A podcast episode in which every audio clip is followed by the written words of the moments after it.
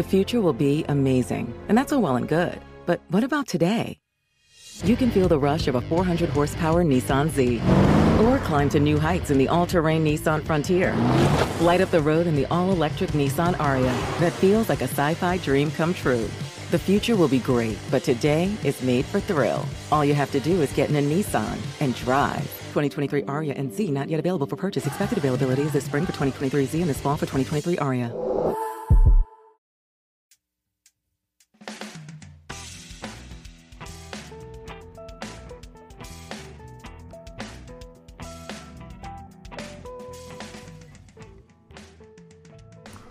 Hello. No, it's still it's still morning. It's still morning. Oh, let me turn that music off. I still had the music blasting. What am I doing? Hi there. This is Jim the Keys bartender coming to you from Key Largo. Um, talking over the music and all shit like that. Well, I had a listener and uh, remind me that hey, what's what's going on? Why are you? It's it's Friday and you only have one episode out. Well, you know, every every so often, even these shows take a couple weeks off. I I wasn't. I had a very busy week with my other crap going on, but then I really do have time. I'm just a lazy ass by nature. You know, going into work, I'm. I don't know. I tell people I have three, four different jobs, and they think I'm very ambitious, but um, for some reason I realize I'm I'm much more prone to inertia than anything else. And I had planned it was Thursday. I said I could do two shows on Thursday. I'll get all caught up. I'll get my three shows done. Well, what happened? Wednesday night, I went to bed. I woke up at three thirty and couldn't go back to sleep. And that was uh, four hours to sleep. I remember a day when I was in college and I'd have a paper due at the end of uh, the you know term exams came up and um, you know final exams and shit like that and I had to pull all nighters you know stay up and do papers and stuff like that sometimes you know no sleep or one hour sleep two hours sleep I've done that when I was working where I mean I walk around with two two hours sleep at most and it wasn't optimum, but I could function. And after an hour or two after being awake, I was usually I thought I was pretty good. I thought it was pretty good. But holy crap, and I don't mean to put no aspersions to dog, but I felt like dog shit yesterday. And it was palpable. It was you could see it in me. I felt it yesterday when I, I actually went to the gym, and yesterday was my day off. I did very little yesterday. Did very little. I just felt horrible. Just drawn out. Like that stretch Armstrong, just all the way out. And crap. And I didn't until I think I had a little nap I know nap. That's an old man thing. I know. I need I need a nap. I took a nap today too. I slept great last night and did that. I'm coming out of it. I'm going to do a little experiment right now. This is me without coffee. It's 12 o'clock. I'm going to drink a little coffee. I'm going to see, see if you notice a difference. I had some coffee around 6:30, 7 o'clock. I think my last cup was at 7:15. So that's almost five hours. And looking at the clock, it's noon right now. I just made a fresh pot. I'm going to see what happens, and you're going to hear it. But it is interesting. I'm 57 years old. If I don't get, if I get five hours, I'm okay. If I get less than five hours, I am horrible. That is, I am useless. I couldn't, I'm lethargic. And sometimes I'm talking to people. I wonder why they're a certain way. And I'm thinking maybe they don't get enough sleep. It's their state of being. I don't sleep. You know, I hear people, I don't sleep more than four or five hours a night. I said, that's horrible. That's horrible. I think I would, I think I would uh, probably not last six months. I really need that downtime to you know rejuvenate. And I'm not just talking about the regular the circadian rhythms and going to R you know REM sleep, REM sleep, doing that download thing where you do when you go to sleep and you have your dreams and your brain kind of rejuvenates. Maybe that's the thing. Maybe people, some people that don't have a lot of things going on, don't really have a lot of sensory items going into their brain, don't need that much sleep. I'm not insulting them. I'm not calling them stupid or anything like that. They may have that going on. But some people with overactive brains, that an overactive brain doesn't mean you're super intelligent. You know, there's machines that work efficiently and work easily, and there's machines that work hard, use a lot of fuel, but aren't really efficient.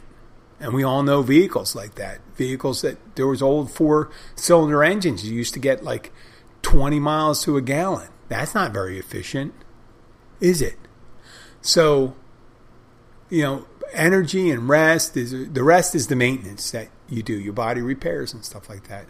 So, yeah, after a day, I felt great today.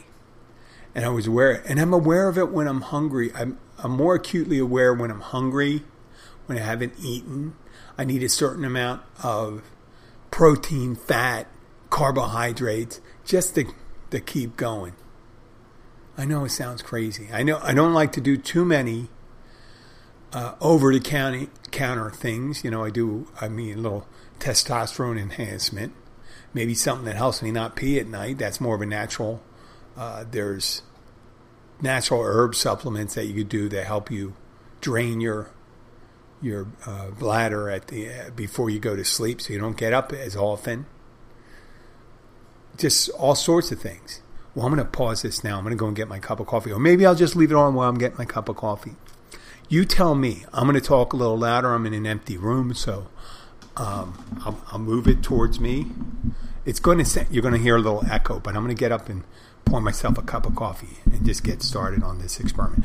So right now, yeah, people say, "Hey Jim, you sound pretty aware right now, but I'm maybe it won't be apparent in my demeanor or the speed of my diction.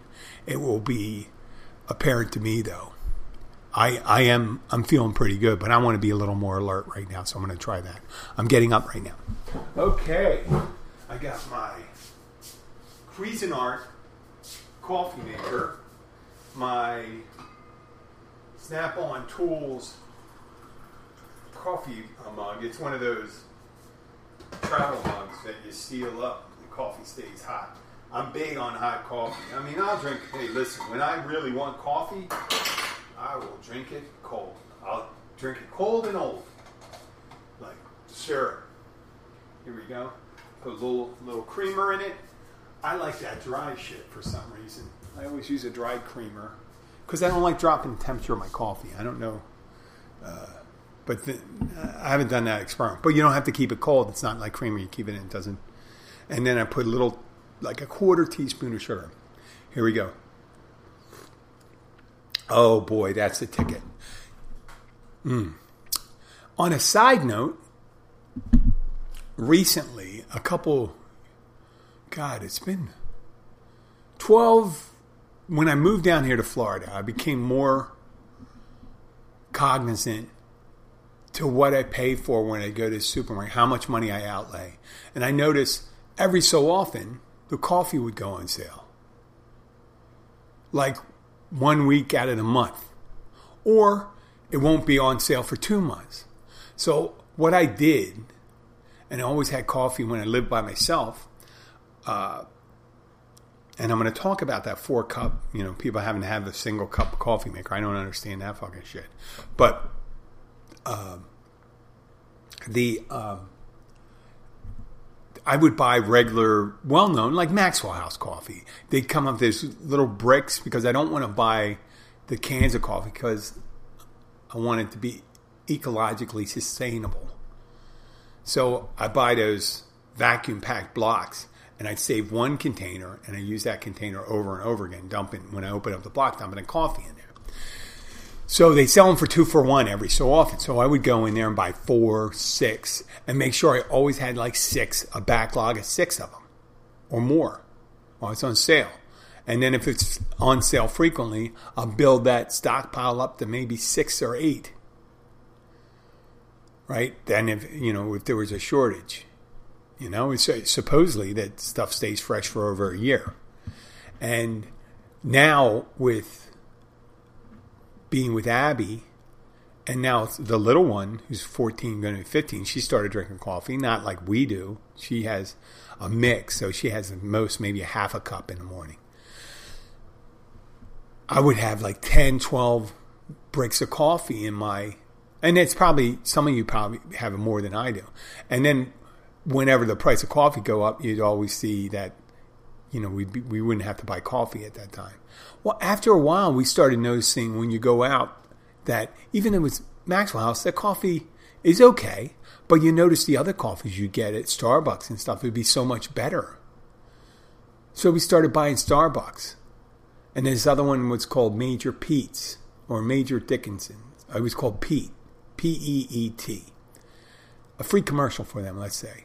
And this is a New England brand coffee, just high end coffee. And it eight, nine dollars for twelve ounce brick of coffee. It's still cheaper than going to a, a fancy. Co- I mean, if you people get up in the morning and they go to their gas station buy a cup of coffee, it could have been sitting around for three, four hours. It tastes like fucking mud. And you can get you can make yourself a great cup of coffee. You know, cleaning your filters, making sure your filters are clean and stuff like that. You can have a great cup of coffee every time. It's not that hard. It's not that hard. It's is it that? No, I can't. I can tell my speech. It's, it's not that hard to make one cup of coffee. I don't understand the single cup coffee makers. Because it has a setting on almost every coffee maker that says one to four when you only make one to four cups. You know what? And two cups of coffee is not two cups of coffee. It's one cup of coffee. It's those tiny teacups of coffee. You know? Maybe I'm drinking I drink too much fucking coffee. Well, I made a little over four, so I didn't have to hit the one to four setting. There's a setting on your coffee maker if you buy something that costs more than $30, $40, there's a setting on everyone's coffee maker that says one to four cups. And that's, I don't know what it does, but it must make the coffee extra hot or makes it sure it drops right in the middle or something that utilizes most of the grinds because it's, I, I guess it's a different process when you have the way it drips, uh, you know, these drip coffee makers make when you make like 10 to 12 cups. So that's enough about me. But but it has um, over the past two years, we stopped buying regular coffee, the good coffee, and we started buying great coffee.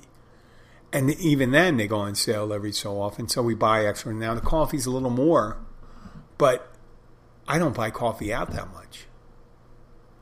So if I buy, it's the difference is buying around, let's say, one to two cups of coffee out a week.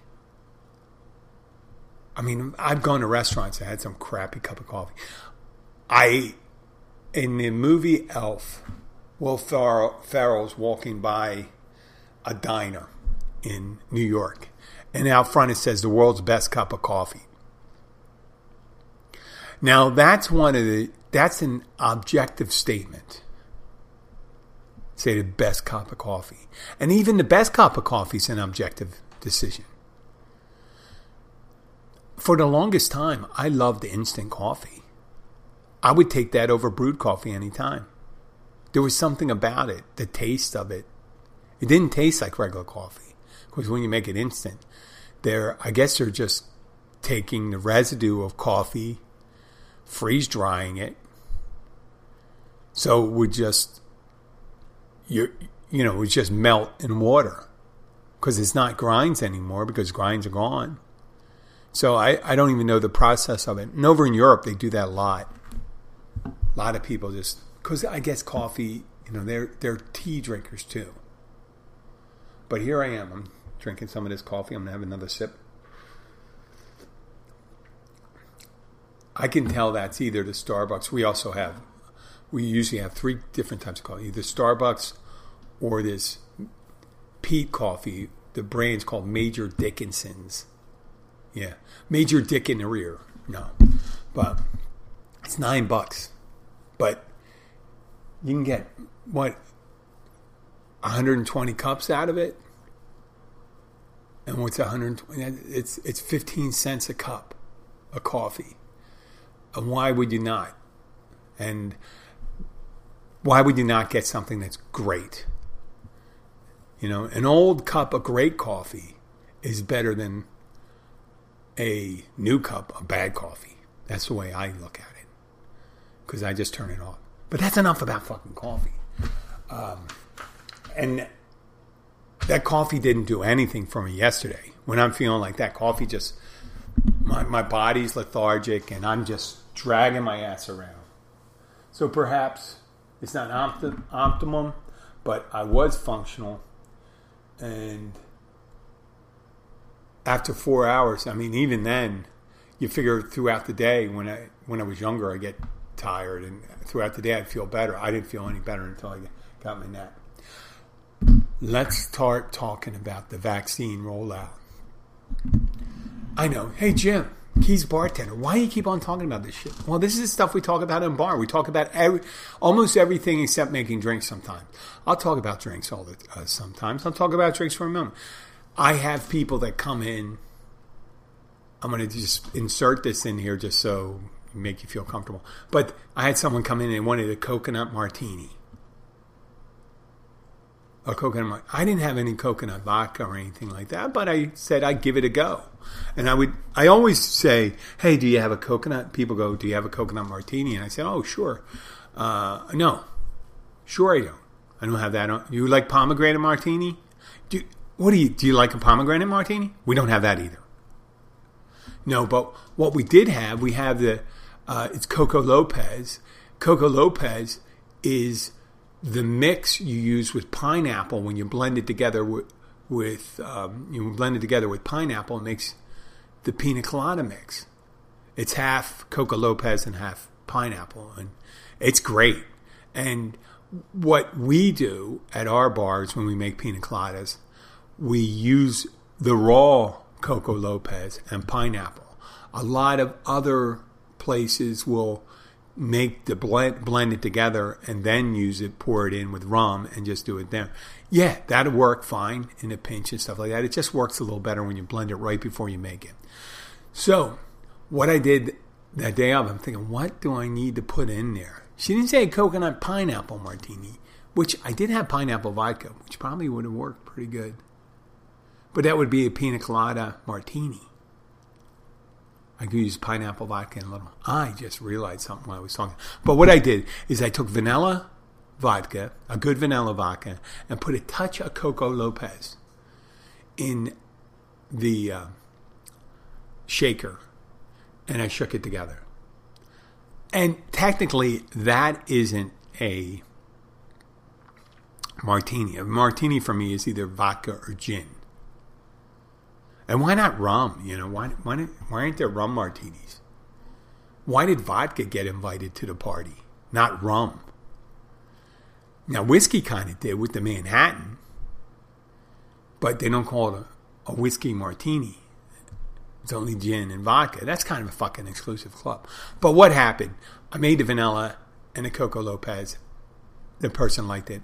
And then a week or so later, I had another order for it, and I go, "What the hell? Another coconut martini?"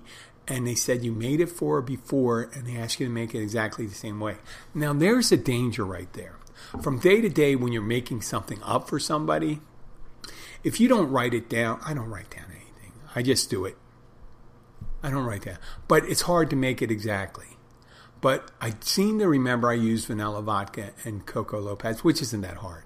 Now, whenever you got like four or five mixes in it, when I make something up, that's that's the thing. I say, listen, you know, if I mix it up with four or five uh, different liquors and maybe liqueurs and one juice and maybe a, a, bitter or something. It may, but that's the nature of it. I'll just say, listen, this is a one time only.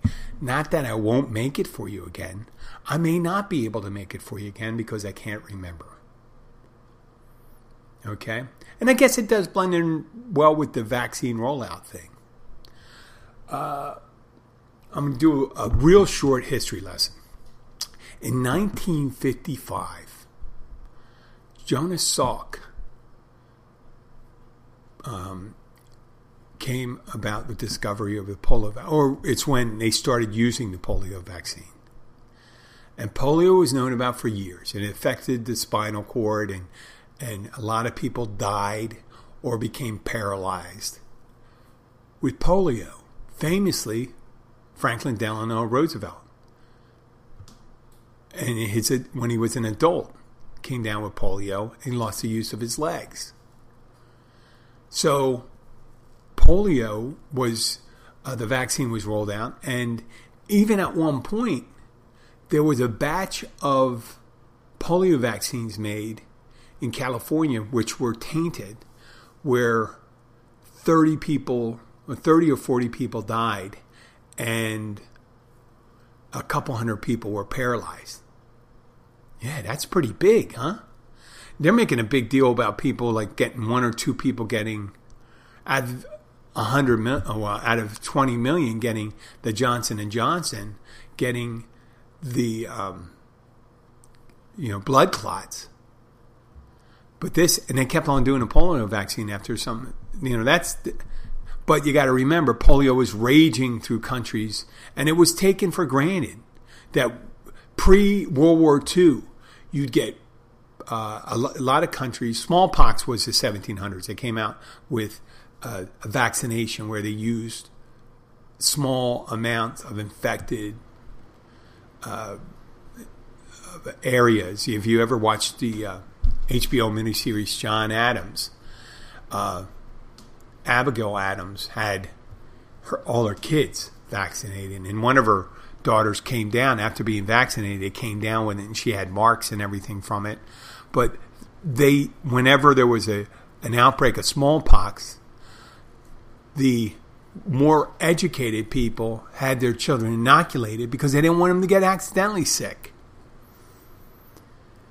And there was reasoning for it. He says a little of it. Now, now with vaccines, they use inactive um, viruses or whatever to to initiate an immune response and create immunity for it. So I'm not going to get much into science, but polio was eradicated in the United States. The last case was 1979, and that's 24 years later. And it, and the um, in the in our hemisphere, it was 1991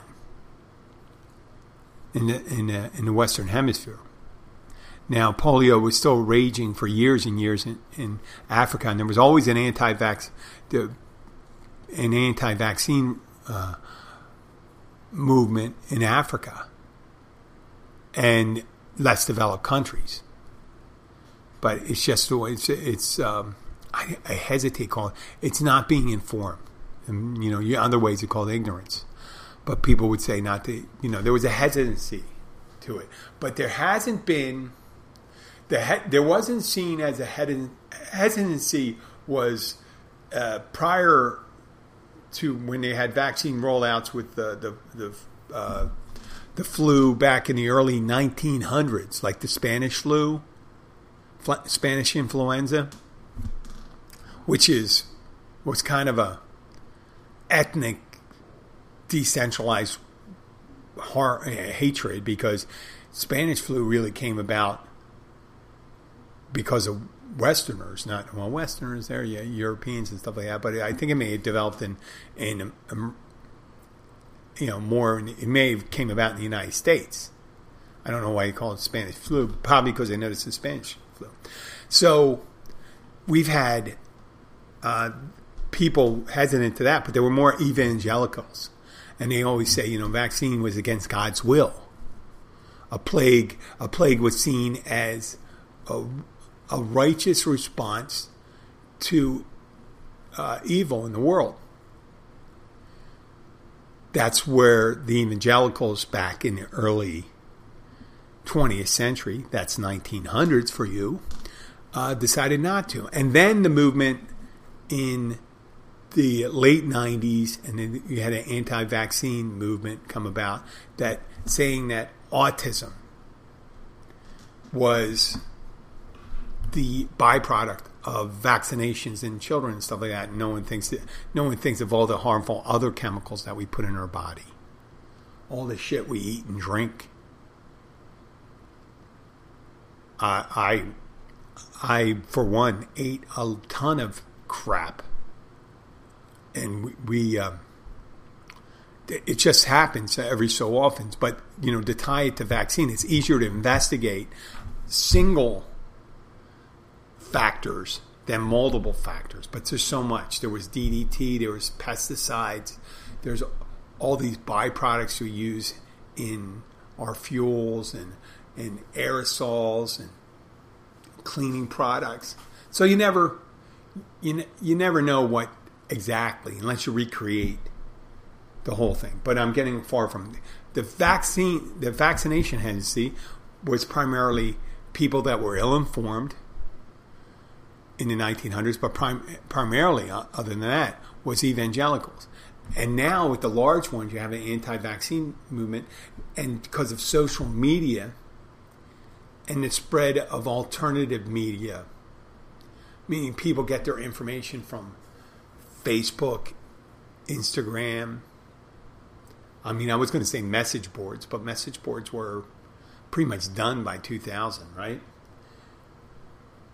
So we got all these people, and it seems like certain people you can find out that you can see that certain people that follow certain news, and it's true, and they know it that the followers of the former occupant of 1600 Pennsylvania Avenue are 44% less likely, or 44% say they are unlikely to get the vaccine and they don't want to and because they don't get it which i understand. Now i this is what i understand from them. I understand that if you don't want to get the vaccine that you don't want there to be a a preference for people to get the vaccine to be able to travel stay in hotels get on planes rent cars go to big public events uh, sporting events entertainment venues and things like that. They don't want that. And that makes total sense that someone that thinks vaccines are horrible. Now, for someone who believes that the vaccine stops the illness in its tracks and reduces the amount of total deaths and the effects of it, they're like, no, the reason why they have it is you if you feel you have to go to those and you don't have it, then you're not protecting yourself. What if what if some people believe that um, you should be able let's say guns weren't around. Let's say swords were the thing where people had. There were no firearms. And they said, well, you can't go with swords to a sporting event because people get angry, and when they get angry, you know, when their team's not doing well, they have a tendency to start waving their swords around and start fighting. I didn't go with guns because that's it's stupid. You know, why would you want people to come in with guns? I'm sure there's people that say I want to bring be able to bring my gun to a sporting event, which I disagree with that because some people just can't handle it. Okay, it's people. People kill people, not guns kill people. Well, people with guns kill people easier. So that is a decision they made. And they make the same thing with guns, and they say not to bring certain things with you on planes. No one complains about the plane. I mean, every so often there's an idiot tries to get on a plane with their handgun, even though they're going through a metal detector, an X-ray machine. Mm. Good coffee, good coffee. But they they handle that, but they can't handle vaccine. I guess is it? I mean, I understand the science thing, but the the mat they there's a, a charter school, a private school. It's a private school, not a charter school, because it doesn't accept people from public. You have to be accepted in the school um, in Miami. That decided to it said it would not allow teachers to teach at the school if they got vaccinated. And it became national news. And here's the Center of Education. It costs upwards of thirty thousand dollars a year to send your kid there, and and even though the parents believe in that, a, a lot of parents support the decision by the school to make that decision. That there was a big uproar about it. I mean, what is it about charter schools and private schools that make them more prone to people to believe those things? And I thought about that. And you know what? I don't have to be an expert. I always have these things that people come and say, You're just a bartender. You're, you're just a bartender. Well, show me the credentials of Plato, Socrates, Aristoph- Aristophanes. They didn't they didn't go to college. They listened to other people. A philosopher doesn't have I mean some of them, you know, Euclid and all that. They did experiments. But most of the things they said weren't experiential. They weren't experimental.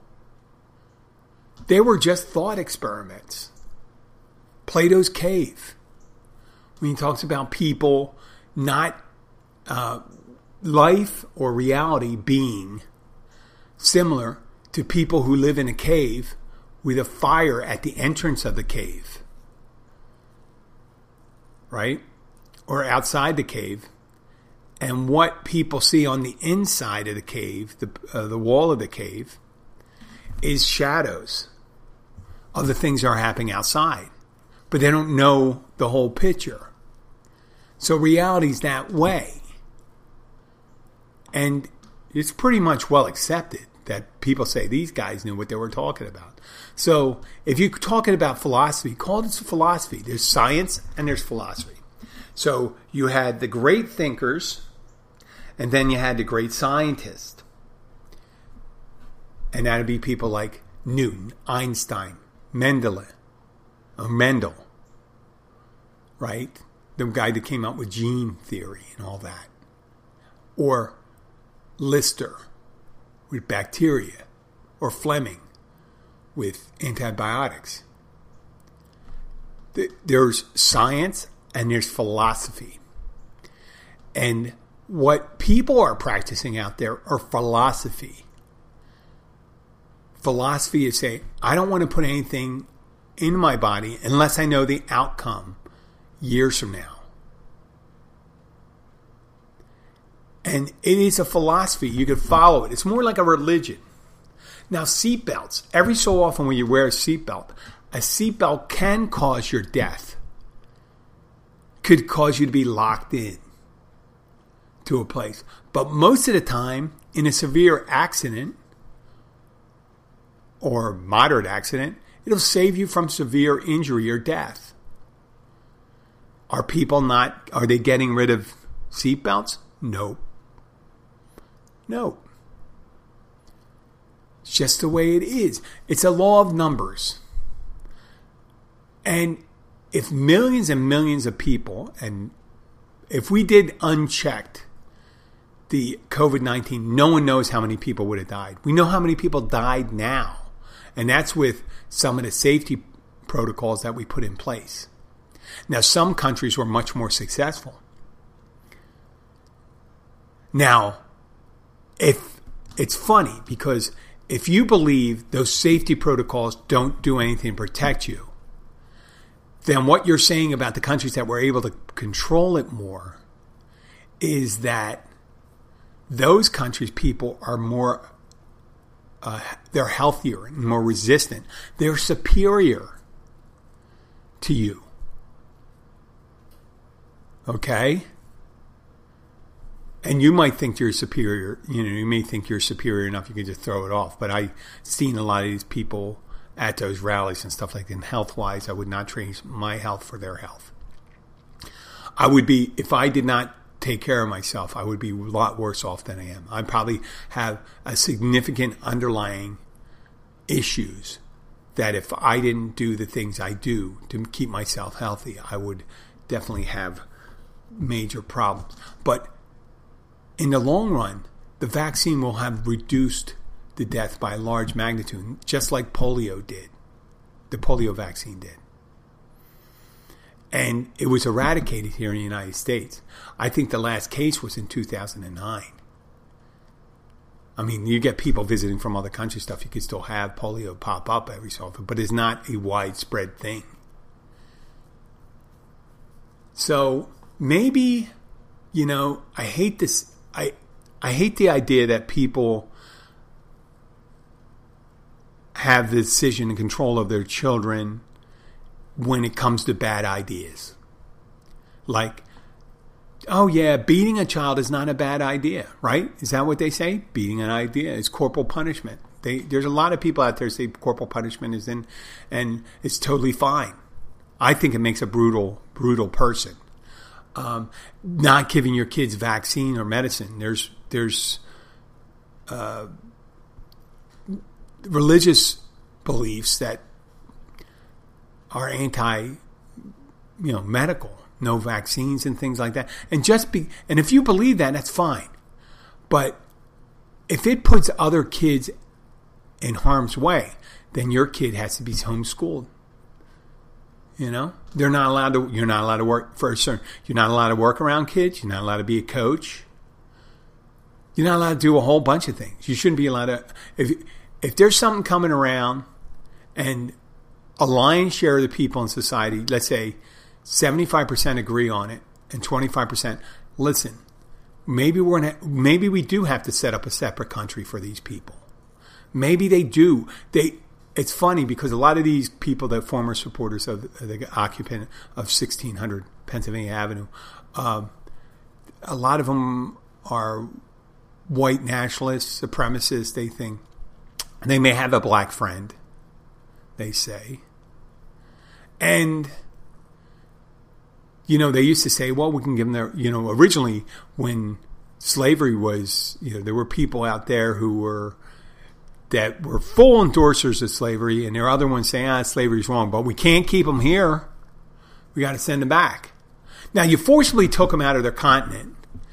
They don't know where the hell they came from anymore. And then you're going to send them back to a country they have no idea and, and just send them back.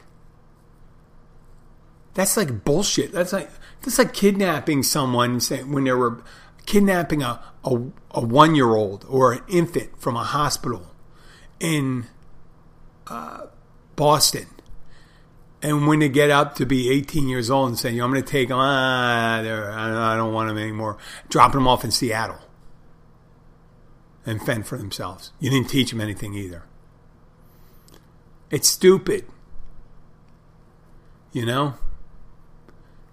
I mean, obviously, that analogy doesn't work uh, really good when you say, well, you just keep them the rest of your life. No, no, you got to tell them that if someone was kidnapped their whole life and raised to adulthood,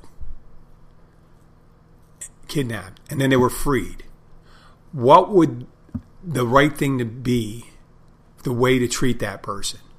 Well, the right thing would be to provide them education, a means of earning a living right? Not throw them out on the street. Okay? People say, well, they were happy. They would have, they would have been happy to stay in slaves. No. They won't, it wasn't their decision. You know, giving someone who, you know, giving someone an opportunity to say, listen, you can stay where you are, and it could be a horrible, or oh, you can come over here. That's indentured servitude, and they've done that. People voluntarily signed up for indentured servitude. But no, slavery is not the case. We'll talk about that some other time. And we'll talk about how, what competition you're afraid of. Why are you afraid of competing against other people? There used to be a Negro League baseball, and the white players and owners and people were reticent to have them. And I think it boiled down to they didn't want the competition. They were afraid of competition. And if you're a fucking capitalist in the United States, you talk about the capitalism all the time. then you should not be afraid of that. Just like kids going to Harvard. If your kids, if every kid got the same education, are you afraid your kids are too stupid? That they couldn't compete against brown and black kids? I mean, a true competitor, a true capitalist would say, let the marketplace decide. The marketplace of humans. And the cream will rise to the top. And the same thing goes for scientific theory and stuff like that. So your dog shit theories, I used dog shit twice, or now it's three times.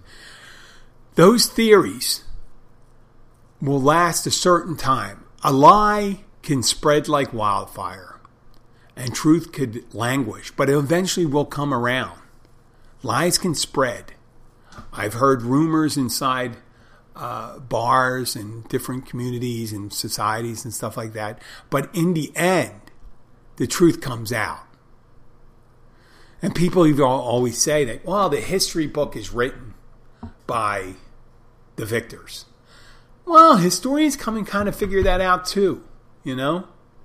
Rome was victors for the longest time, but then they realized the Romans were, there was a lot of Romans that were assholes, and the Greeks too, and the Macedonians, the Mesopotamians, the Egyptians, um, the Incans, the Aztecs.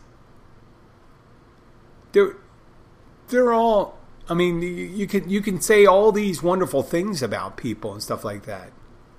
About the West. They, they, remember for God, from the advent of the movie technologies coming about, where you have um, Birth of a Nation. It was uh, the first silent movie. I think it was the first wide release silent movie. They started the romanization of the taming of the West. And for 50, 60 years after that, you had the demonization of the Native Americans. You know, we had, you know, they were always like the Indians were always attacking for some reason. They were brutal. They were scalping settlers. I mean, just imagine someone moving onto your property and you decided, okay, you made the mistake. You made an agreement with your neighbors and that was agreement says, listen, this land was given to all of us, so we'll just hunt on this will be common land and we'll all hunt on it. And there's a there's plenty of wildlife. They're game. Like, you know, bison running across here, and we'll just take what we need. And we'll use up what we can. We won't waste any. Well, you know, at one point, and I'll just take the most egregious story after the finding or the completion of the Transcontinental Railroad, there was hunting, uh, trains that were used for hunting to kill bison, where people would ride in the trains and shoot the bison from the train. Don't take my word for it. Do your research. And what they would do is the conductor and engineer would slow the train down when it came across a herd and get people the chance to shoot like they were at a fucking gallery, a shooting gallery. And the targets were live animals. And they would leave the rotting carcasses there on the plains. So upwards of, there were upwards of uh, 60 million bison at one time. They got the herd, um, they got down to as little as 300. 60 million to 300. And if you don't like to hear it, that's your problem. You shouldn't be listening to the show. But that's the truth of the matter. So that's history. And history comes about, and people say, Victor's write to history. No, histor- historians write to history. And eventually, people do get smarter. The people that survive are smarter. The people that do. We still have a large, with this with social media, we have a large, uh, I guess, we have platforms that spread bad ideas. And there's people with certain agendas. They need to propagate those ideas. And some of those ideas is that it's a good idea not to get the vaccine. And that's the right thing to do. And they call themselves patriotic. Well, patriot, it's funny when people call themselves patriots, it's usually something selfish. Usually, what they just said or, or what they're about to say is a very selfish thing. A patriotic American should have access to an automatic weapon. Blah, blah, blah, blah, blah. I'm patriotic American. I don't need to be vac- vaccinated. Patriotic, I mean, fuck you. You're not patriot. You're the opposite of a patriotic American because a patriotic American does the the best for Americans, and you're not doing it. You're selfish. You're propagating lies, lies about the last election. They're still doing it. So get off it. Get smart. I know maybe you got abused. I don't know who abused you. I don't know what who abused you, but let go of your hate. Let go of your hate. The water's fine. Come on in and be a patriotic American because you ain't it. I know that sounds like a convoluted argument, but it's 45 minutes and I did my show. So I'd like to thank you for listening. If you are in Key Largo, please stop at mile marker 102 to the Catch Restaurant and Bar. It's open every day of the week for lunch and dinner. Happy hour from 3:30 to 6:30 with great deals on mixed drinks, draft beer, bottled beer, and happy hour food. So come on in and uh, tell them if you come in and you're a listener of the show, tell me you're a listener of the Keys Bartender. And thank you for listening. Share the show with your friends. Follow us on Facebook, Instagram, and Twitter. And I think if you have any questions, send them to jim at keysbartender.com. Thank you very much and have a great day. Let's play that music. Now I won't talk over it.